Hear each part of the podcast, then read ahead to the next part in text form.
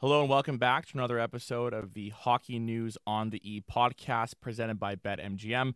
I'm Jacob Stoller from the Hockey News alongside Justin Cohn from the Fort Wayne Journal Gazette.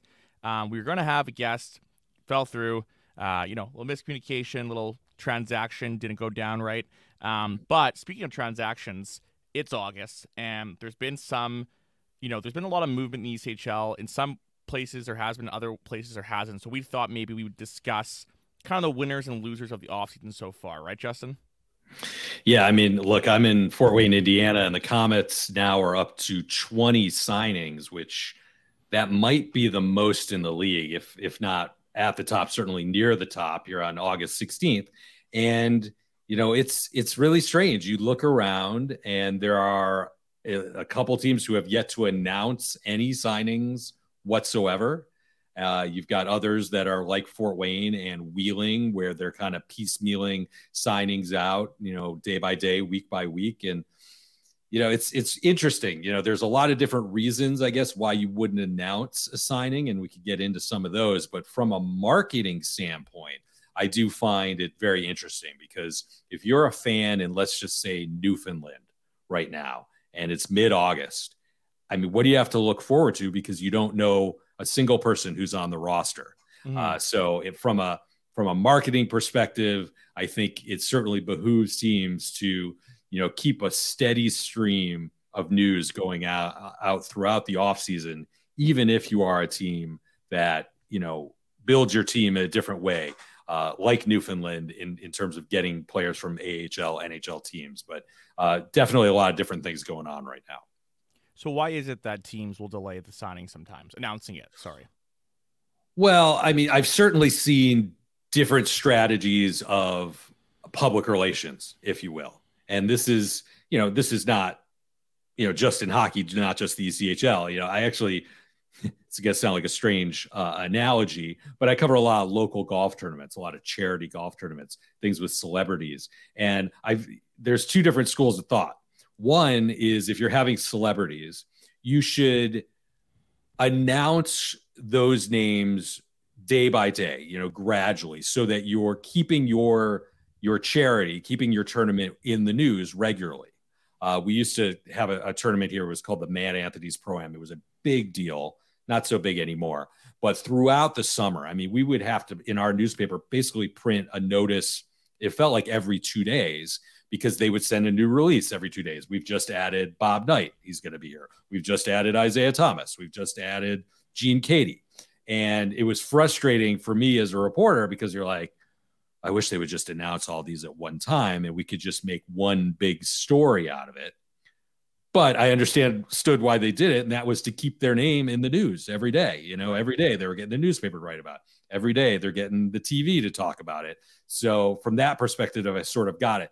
So to to circle that back to the ECHL, I do feel like that that very argument goes on. Is it better to just announce our roster in one or two batches and just get a big huge splash or even do like a media day or something like that or should we piecemeal it out i think tried and true that's what you should be doing because yeah. let's remember these are small smaller markets mm-hmm.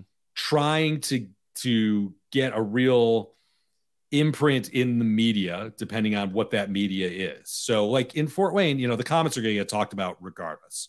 But if you're in a city like, let's say Cincinnati, not not small market, but you know, they need to do everything they can to generate news. And I would think doing more frequent signings would help that.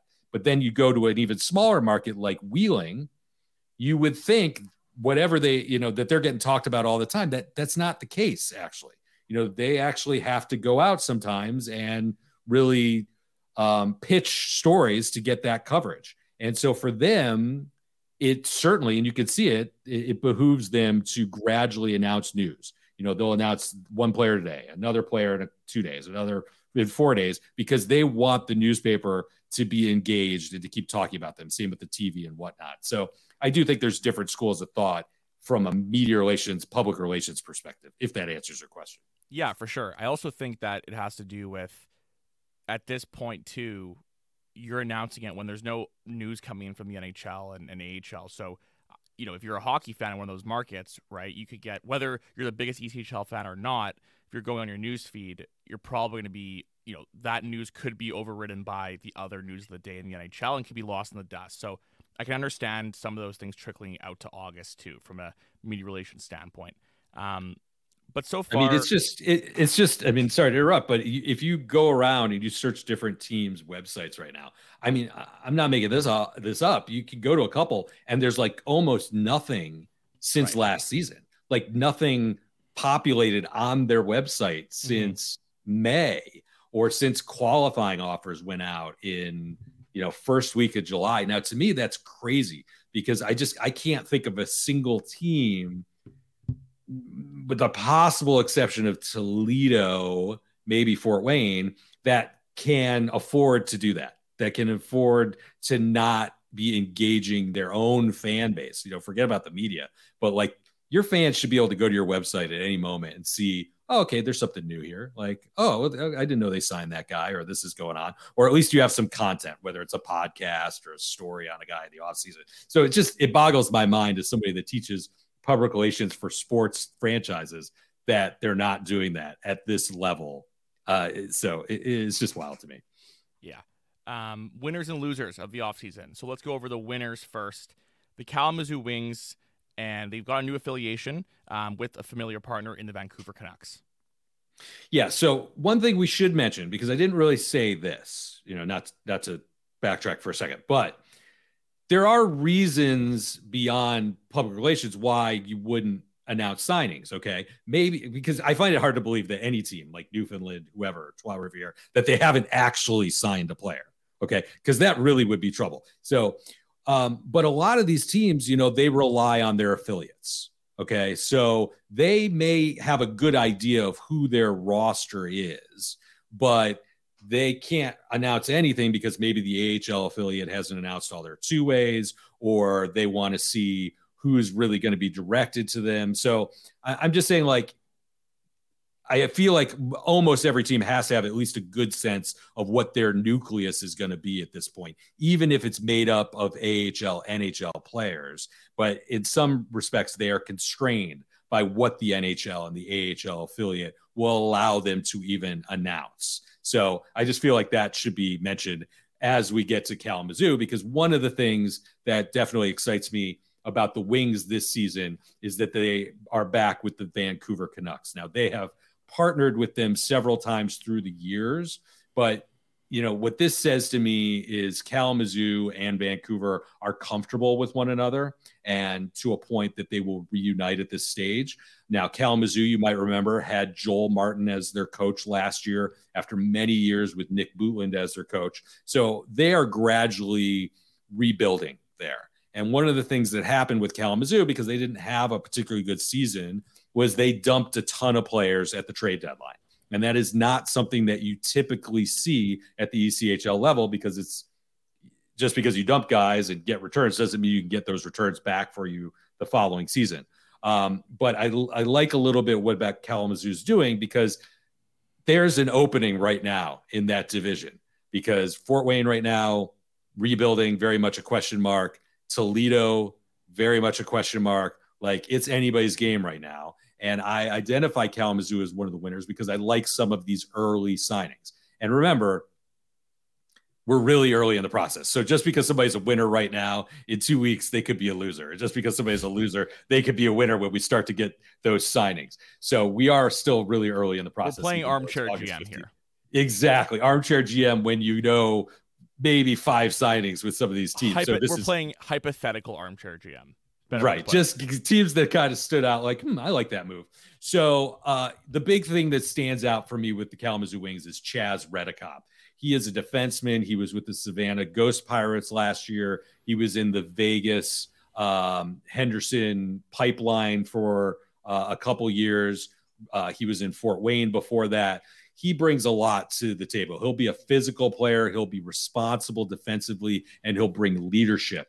And that's all of these are things that Kalamazoo needs because they tend to sign a couple nice players, but nobody that's going to make you think, wow, they've really got it together or they're going to be overly physical or they're going to be impenetrable defensively. Chaz Redekop was a really good start as an anchor on the defense. Then they got goaltender Hunter Vorva, who's I know a name that you like. And uh, last season he looked really good. So I like that they started building from the defense out. They've also got defenseman Kirk Gosselin. He's a guy that we've seen with Toledo. He's going to do things at both ends of the rink. And the other guy that I like is Brad Morrison. Now, Brad Morrison was a legit NHL prospect at one point. Um, he's got unbelievable offensive skills when he is invested in in you know just invested in playing and invested in taking care of himself. When he is on, he is really on, and he can do some moves that very few players in the league like. So that's a really nice start for Kalamazoo, a team that has a fan base that I guarantee you is very antsy. If there is one fan base that I receive emails from outside of Fort Wayne, it is Kalamazoo. And not a ton of fans there, but they're passionate and they are getting frustrated at a lack of success over a long period of time the Iowa Heartlanders, also a winner so far, and that stems from the ownership change. Yeah, I mean, look, Iowa, they're just going into their third season. Uh, they have done some nice things. They've had a couple coaches. There have been some things working against them. Uh, this is not a knock on the previous ownership group, which was Deacon Sports and Entertainment, which is headed by Dean McDonald. That is the group that owned – Newfoundland and Trois Rivières and also Iowa until this summer. Um, you know, a lot of things affected the success of that triumvirate. One of them is the health of the owner. One of them is certainly the pandemic.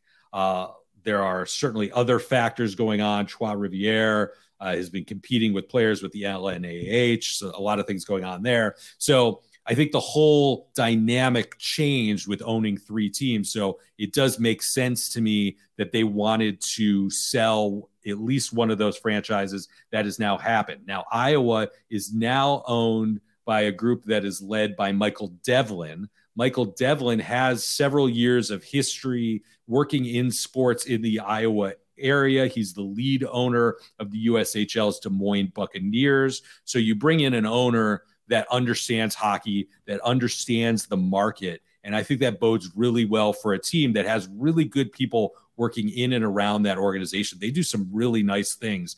Uh, their radio TV broadcasts, for instance, that's you know that's really good. They got David Fine on the mic. They've got Chris Peters as uh, a color commentator. They've had some nice players, uh, but they really need to start building an infrastructure to get the on ice product uh, to be you know less of a sporadic successful team and more of a, a player to get into the playoffs. And I think this is going to be a good start there. Uh, so I, I, I have them as a winner because I just really like what they did off the ice to sort of solidify things moving forward. The Jacksonville Icemen's offseason is kind of a mixed bag of everything good signings, a new affiliation, lots of new developments there, recurring players coming back. Why do you like their offseason so far? Well, so Jacksonville is coming off a nice season. I would say they really jumped up a notch last year. So I wanted to see what they would do to continue that forward progress. The Buffalo Sabres, they've been with Cincinnati, it feels like forever. And one thing that you could say about that partnership was they sent some nice players there. I'm not going to say they always sent a ton of players, but you know, the big one that always stands out for me was Michael Houser. You always made sure that they were going to have a good goaltender at the ECHL level. Remember Ukko-Pekka Luukkonen, he started in Cincinnati as well. So now that Buffalo is with Jacksonville, that leads me to believe hey, they're going to give them some tools to be successful here. They're going to at least have a handful of nice players. And so I think that bodes well for Jacksonville. They've already got a nice looking goaltender. That's Matt Vernon. Uh, you can see the Red Wing stuff here. So that is Mike Vernon's son. So uh, gotta believe he's good. Uh, he starred at Colorado College, obviously a good pipeline of professional players there.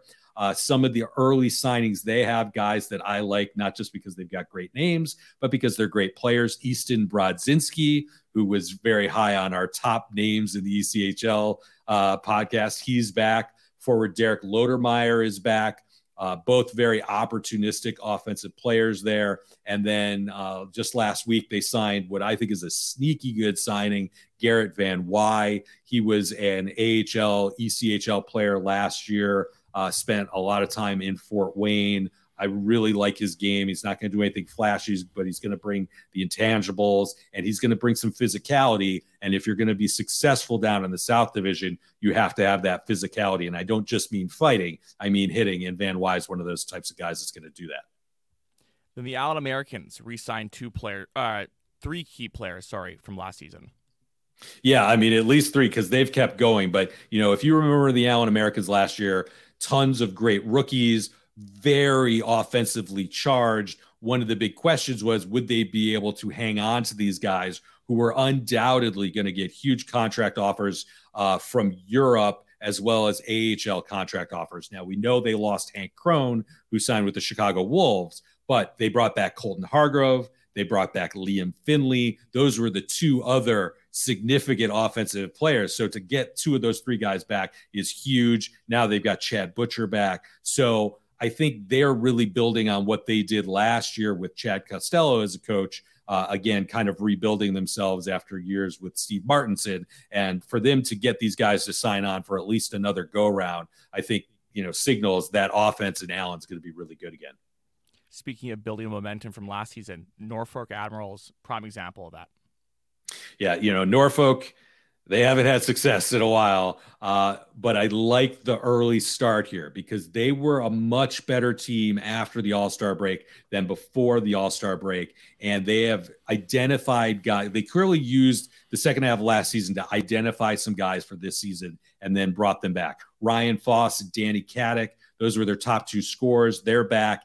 Keaton Jameson is a signing I really like. If you watched that Utah um, Idaho series where Utah really had Idaho on the ropes by stealing the first couple games. Keaton Jameson was really nice. He's going to win a lot of faceoffs. He's going to be defensively responsible. He's going to be sneaky good offensively. So I think that's a really nice signing uh, uh, for Norfolk there. And I like what they've done early with some young defensemen. Derek Louis Jean, he's a player I'm a bit familiar with. He played his junior hockey in Fort Wayne. He was a QMJHL player as well. He'll bring some toughness. And DJ King, who's Derek King's son, he's still very young. He's got some AHL experience he'll bring some nice offense. Uh, he's really worked on his defensive play too. So I like those early signings for Norfolk because they really finally got to get uh, together and be successful on the ice. And then one more team, the Rapid City Rush. Some re signings there as well. Highlight the news. Yeah, I mean, a Rapid City again, a team that's you know competing with the big guns like Allen and like Idaho. So they went out and signed Keanu Yamamoto. Alex Aleardi is back, two years removed from helping Florida to a championship. He brings a lot of veteran intelligence out there. I like him. Jimmy Soper was really good in the second half of the season. So not unlike Norfolk, but a, a one step up in talent, I would say. Rapid City has identified players that made them successful uh, late in the season and brought them back. Now, we want to preface, we get into the losers here. This is so far, and this is just Justin's kind of armchair hypothetical GM perception of it as the news has trickled out so far.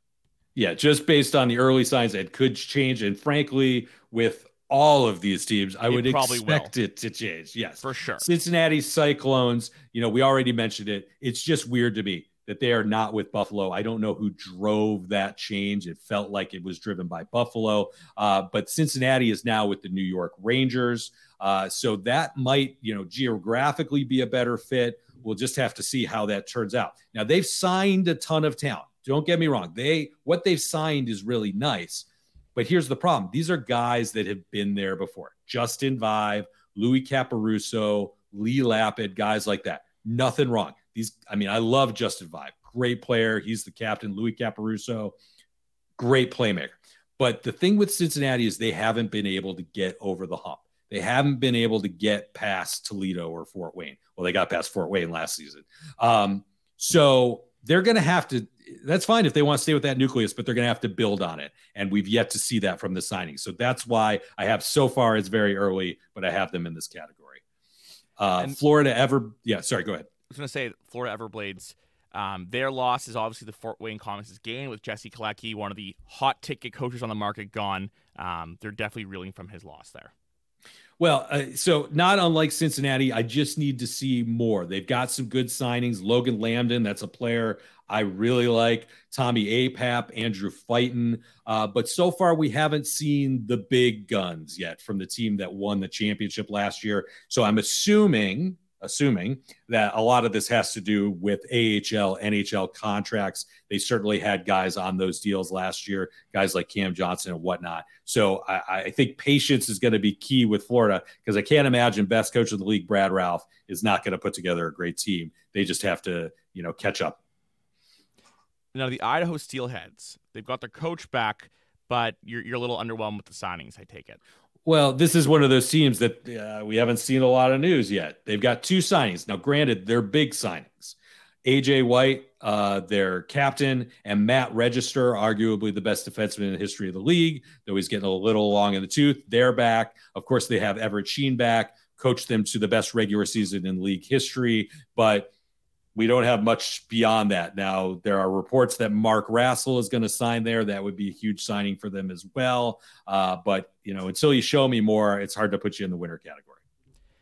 And the Newfoundland Growlers, speaking of needing to see more, um, no signings. They've lost their coach. You mentioned off the top of the show about if you're a Growlers fan, like what are you looking forward to? Um, definitely tough, especially for a market like that, right? Where they're really into their team and very, they cling on to the players that they usually have there.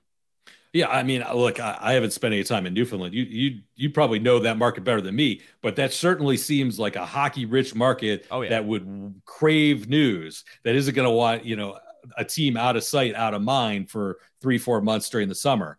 But we know with Newfoundland, they get almost all of their players from the Marlies, from the Maple Leafs. So I'm sure that is the answer there. But we don't even know who the coach is at this point. I mean, just from a, a marketing perspective, I find it very bad. Um, and it's it's hard to build a, a, fan base when you do that. And I think the same is holding th- true right now for Trois Rivières.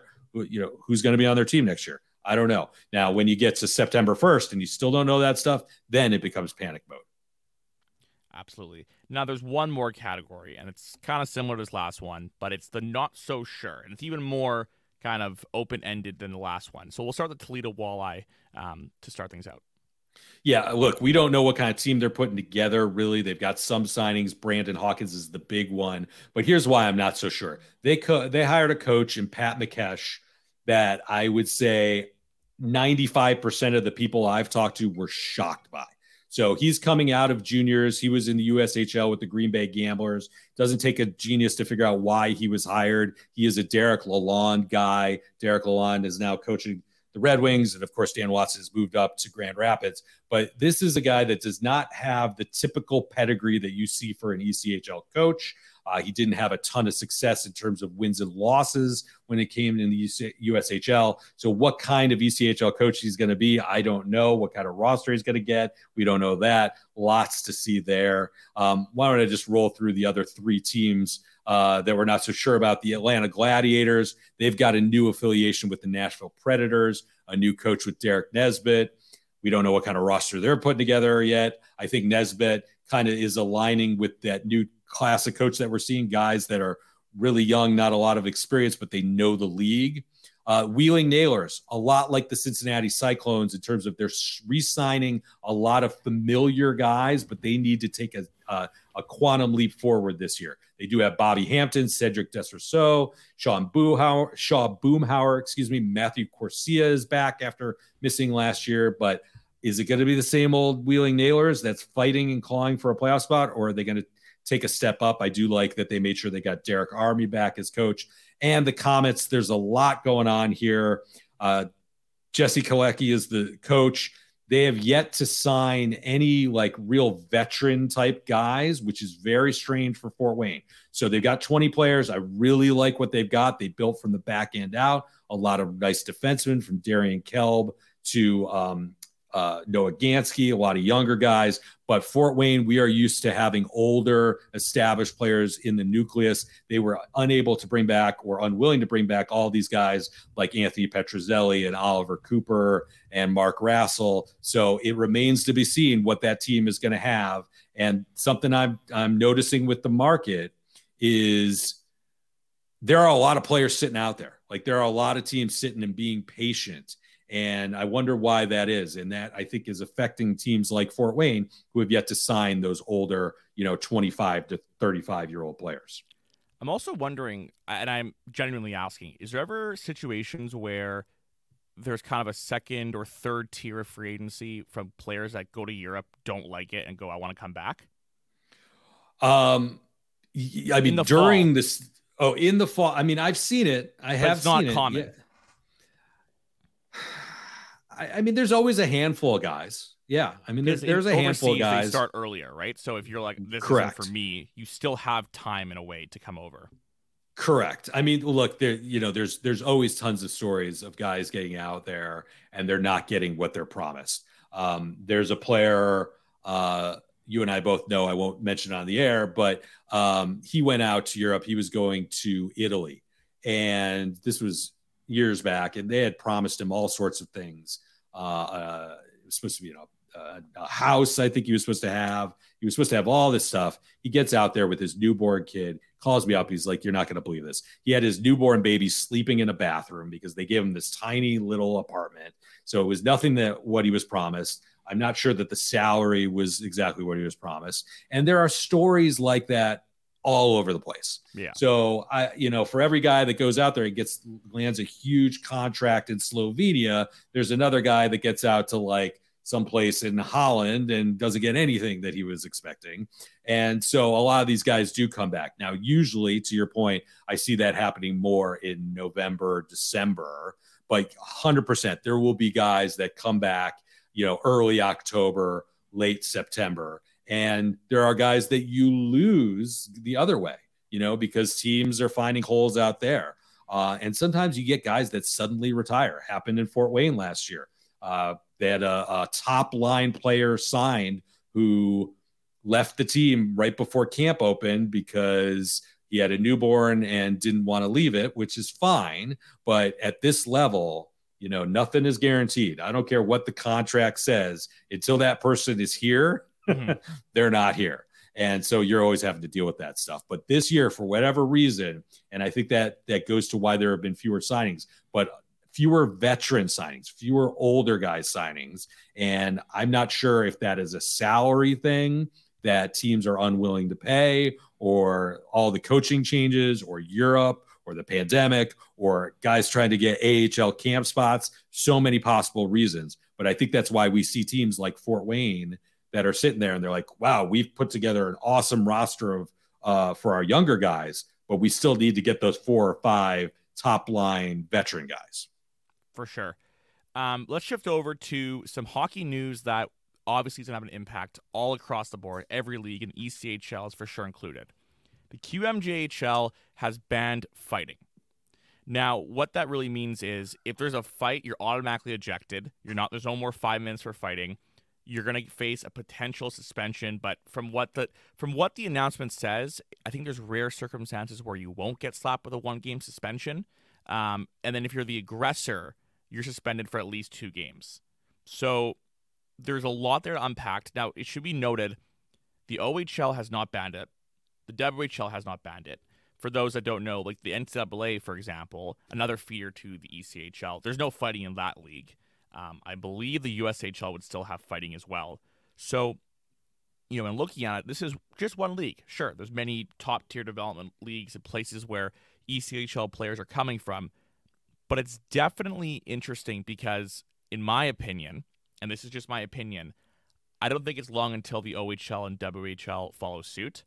I think with David Branch coming out as the OHL commissioner for next season, the new guard, whoever it is, has a perfect opportunity to shake things up. And I think that's where we are treading.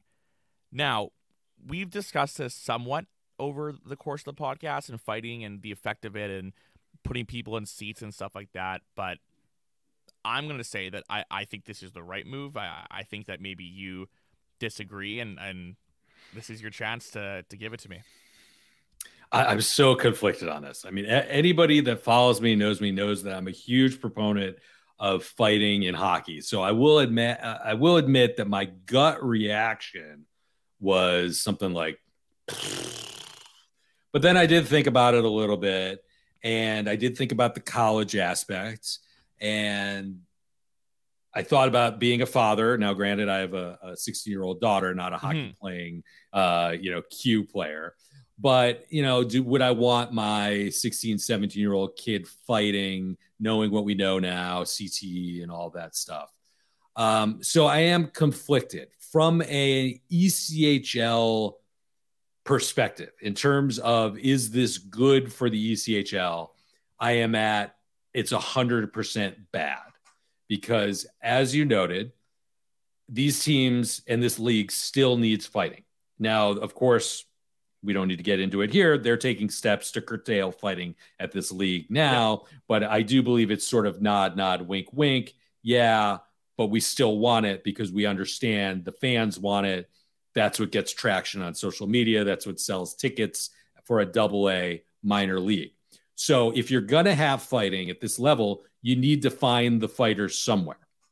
And as a reporter, I can tell you that when coaches put together teams and they're selling us on players that we would never heard of before because they're rookies out of juniors. Yeah. One of the things that they will bring up is this kid's so tough. You should see what he does in the Q. Uh, he'll drop the gloves. He's fought this guy. Uh, he had this many penalty minutes. So what you're doing is you're diluting the pool of prospective tough guys, or at least knowing who are tough guys. I would also say that when you're a young hockey player and you come into the pro level, one of the things that you very often do is you you want to show I'm going to do whatever it takes to stay here. And if that means I got to drop the gloves and fight on the first day of training camp, I'll do it. Now, the problem is, I don't think that mentality is going to change. But now our guys who haven't fought in forever, if ever, uh, now going to be doing something that they haven't done before. Yeah, now if, that's with, where you bring up college. Yeah, but Justin, the, the counter to that though is with the ECHL itself even curtailing fighting, we're looking at a slower burn at this. But I think what you're seeing is it's going to be I don't think that it'll be completely extinct at the minor league level or anything like that, but I think the currency of it will de- is definitely diluted in, in, in the game. Like if you have look at for example, look at the NHL and how over the last six years enforcers have become extinct. Look at how at the junior level it's close to being that way too. So then fast forward five to ten years or whatever, you're probably going to see more skill injected in the ECHL. And I get what you're saying about needing to sell tickets and with markets. I get that. That's a whole other element to it, but I think there's not really much of a risk. I think the currency of need to prove yourself day one won't be as important because it doesn't really you can't really fight anymore in the same way. Well, first of all, I think if all amateur ranks get rid of fighting, then there will cease to be fighting at the pro level.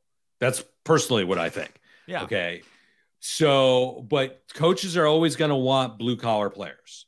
And those blue collar players, when you come in and you don't have a contract, you're on a tryout at the double A level, which means you're a tweener mm-hmm. and you're somewhere between the SPHL and the ECHL. You know, I do think there's always going to be that mentality. I'll do whatever I can to show it. And I, I mean, I, I don't know. I, we're kind of saying the same thing. I just, I think there's always going to be that instinct for some guys to fight. And I'm just a little bit concerned if they haven't done it before. Okay. There's going to be this period of time where there are older guys who have been had fighting, and there's going to be guys coming up from juniors who have I'm in a league that's never had fighting. I've never fought. All these college guys to the left of me, they've never fought. And then boom, what's going to happen? There's going to be some meeting of the minds there. Now, maybe that's a small window of time, but overall, my my concern is we're getting we're getting rid of fighting in hockey. It's important. Okay, we spend so much time on this show talking about officiating. Okay, we talk about guys like Mikhail Robidoux going out and taking guys people people's heads off. Well, the less I truly believe this, the less fighting and the less that we are letting players adjudicate themselves, the more bad penalties we see the more hits from behind we see. I mean, there's there's data that can back some of this stuff up.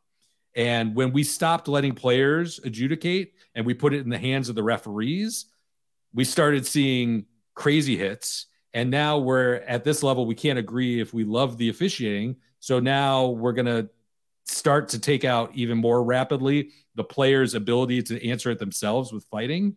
I just see that as a problematic area. Now, the look on your face tells me you don't agree or you don't get what I'm saying, though. I disagree completely. If you look at so if you look at take away the take away the tradition of hockey and the idea that it is embedded in our game, it's important. Like take away that for a second.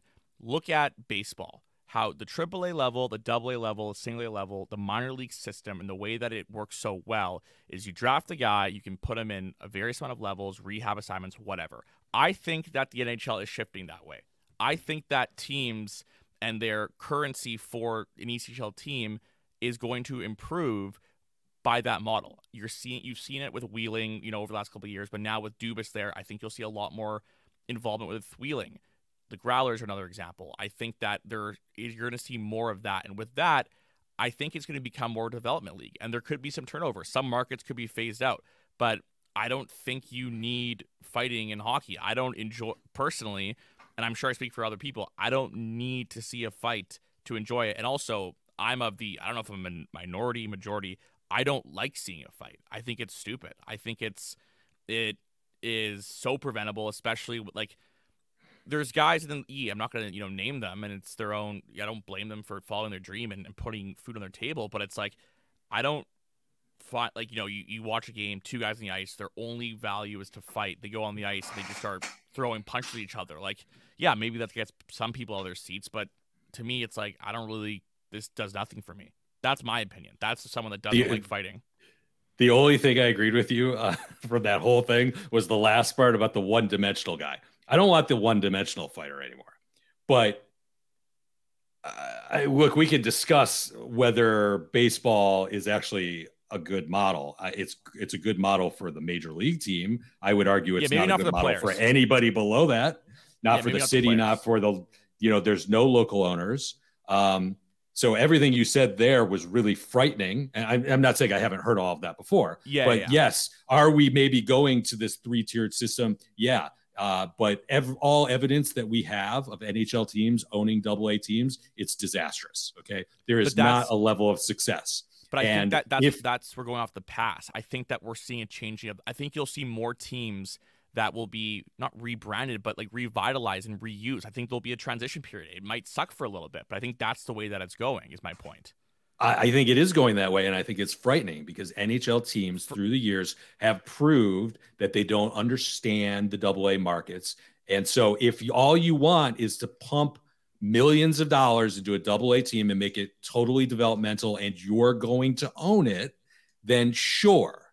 But teams, but all history shows that doesn't work. And I'm not disagreeing. I think it will happen. Yeah. And I think it's scary because I think NHL teams are going to do it. They're going to throw away money because they're going to realize that they don't understand how to get fans into the seats in but a city like need, Fort Wayne. What if they don't and need then fans in the seats? They will trust me on this. They will because they will be losing money. And there's so much evidence sure. to this. You can look at basketball, you can look at baseball, go look at what the Calgary Flames did to the once vibrant Quad City market. They teams will come in, they don't hire local people, they don't understand the market. I mean, trust me, if some NHL team bought the Komets tomorrow and they fired everybody, oh, it I'm would not, not work. That. I'm not saying do that or anything. And I think you're right completely. It would not work. I don't think because you run an NHL team, you have like that's like saying that because I am the AGM of an NHL team, I'd be a good assistant coach for my kid's 12 year old hockey team. You know, like I mean, I may be there, there's different right, but isn't that sort of what you were pitching? The three tiered system where it's owned by the NHL team, and therefore they don't need they don't need to worry about this stuff that that maybe gets butts in the seat. Is wasn't that your point? Yeah, but I'm saying that if you take out fight like infor- like enforcers and the fighting in general, is it going to be such a catastrophic dip in the attendance? What I'm telling you is that as long as there is a predominant, a large number of locally owned teams, yeah, not owned by the NHL team, owned by somebody, that fighting is a pivotal part of selling tickets for right or for wrong. I'm not. Yeah. Don't get me wrong. I don't no, want. I'm you. not a big. I'm saying. not a big fan of the one-dimensional enforcer. And you're right. I do think we're going to the three-tiered system where the NHL teams own all three tiers, and it scares the heck out of me because I am so sure it won't work. I mean, I, I just well, how many can't tell me. But it's not all about fighting. Just to be clear, I'm just saying that we're off on a bit of a tangent. You can't tell me the Red Wings are going to want to own the Red Wings, the Griffins, the Walleye. They're going to float that bill indefinitely for the maybe two, three prospects that they have at the AAA at the at the double A level. I mean, I just don't see that. But what was the question about about how fighting? many fights a game do you estimate when you watch a game? Oh, I mean, it's it's not even a fight a game. I mean, they've become more rare. But the But has there been a dip in attendance since it's become more rare? I don't I I I I I, don't know the answer to that question. There are That's so fair. many factors that I don't know that we could make a my point, correlation. but no, but my point being is that is you're saying like it's going to be a hard time for like to get butts in the seats without fighting in it. Period. But would you not agree over the last five years or however long it's been, you've seen a decline in the amount of fights per game? And I'm asking, and the question I don't expect you to have an answer, but the point I'm raising is, has there been a catastrophic decline in attendance because of that? I don't know. I don't know the answer to that I'm saying? question. I think I think in some markets there have been. I think the the the and that could be, yeah, that could be. I case. think you have lost an entire legion of fans, not in particular markets, that just people that used to be really excited for the fights. Um, Sure. Now, I, I coming off a certain way, I feel like, which is no, I don't, I don't want a gong show, and I don't, but I do want the value. I think there is value. I grew up in a different era than you did. and I get that. But I respect think that. there is value in having guys be able to go out and adjudicate some level of to, to police the ice. Your captain gets run from behind. I I see the value in your teammates being able to somehow make that guy answer for it, and then it's over. But instead, the game Yeah. is turned into well, we're going to trust the referees. We're going to trust Joe Ernst to levy the right suspensions. Now, at the NHL level, for the most part, they're great. At this level, it's more of a mixed bag when it comes to, and this is nobody's fault, when it comes to weeding out those dangerous hits, the Mhm. neon knee hits and things like that, because you don't have the replays. You don't have the infrastructure to see everything. And uh, I'm just going to be honest, we don't have the trust in the league and the officials to support this. So if three, re- three years from now, suddenly fighting is gone and Komets' captain goes out and he gets a knee to knee hit, I'm a little concerned what then happens. What prevents it from happening again? One of the fears forever in this game was you knew if you went out and took a guy out, you were going to have to answer for it. And now I do feel like players don't have that mentality anymore. They don't have that fear ingrained. Oh crap, that's a really tough team. If I go out there and I start hitting guys, I'm going to have to answer for it. Now you're like, what's going to happen? Joe Ernst going to hit me with a fine? Yeah, but nowadays the the I get that. That's a very fair point. But the problem I have is nowadays if there's a big hit, clean or dirty, you have to answer for it. That's ridiculous.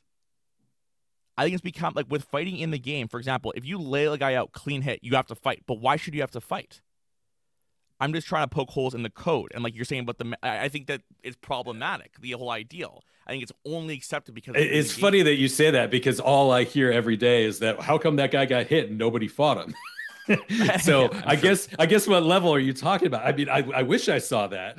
No, but, but, you're like, right. You should hockey- there shouldn't be there shouldn't be an expectation that that that everybody has to fight. Like on that, we're Right. agreed. Like Yeah, yeah. even if you make a mistake, you like I don't think there should be that expectation. But there is definitely a guys, and I- I mean, I don't want to name names, but there's guys that go out there and they're headhunting uh, at this level, and Right. nobody's doing anything about it. Like the league isn't doing anything about it. The officials aren't doing anything about it. And the only thing that's still stopping it is, boy, okay, they're going to run into this guy's in the lineup tonight. And you can see, like, this guy, like from a certain guy from Wheeling, he's maybe not going out and doing it tonight because he knows that Kalamazoo's brought their, you know, they got a Collins with them tonight. And it scares me that we're getting away from this stuff. But just to finish it up, I mean, it, this, it's a great conversation that we should finish Totally. some other episode. But you know, what does it mean when they don't have it in the junior level? Because I, I don't know. I I, am not going to say it's the wussification of hockey, which I hear a lot. It's not that. You know, again, I've got a teenage kid. I am absolutely empathetic to CTE and to the dangers, and I definitely want the game to be safer. But there's an element of it that makes me a little bit afraid as to what it means for the pros. And we all know that fighting is going to go away someday. It's inevitable. I mean, I, I understand I'm like the guy standing on a sinking ship, like help save us.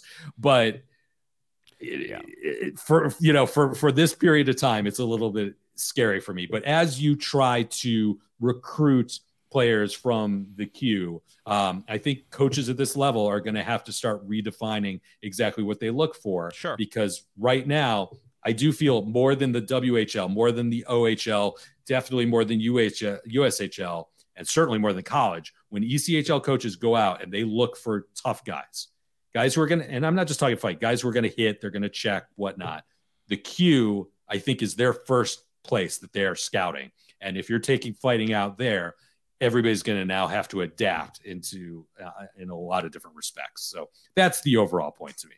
I'm sure there'll be some sort of development or controversy that will come up once the games start that we'll be having this conversation again. Um, but we're let's let's put a lid on it for now. Thank you to everyone for listening. Thank you, Justin, for giving us the winners and losers so far. Please hold all of these to Justin as the year goes on, and don't let him forget about it and hold it against him. But until next time, guys, we'll uh, we'll leave it there. Thanks for listening.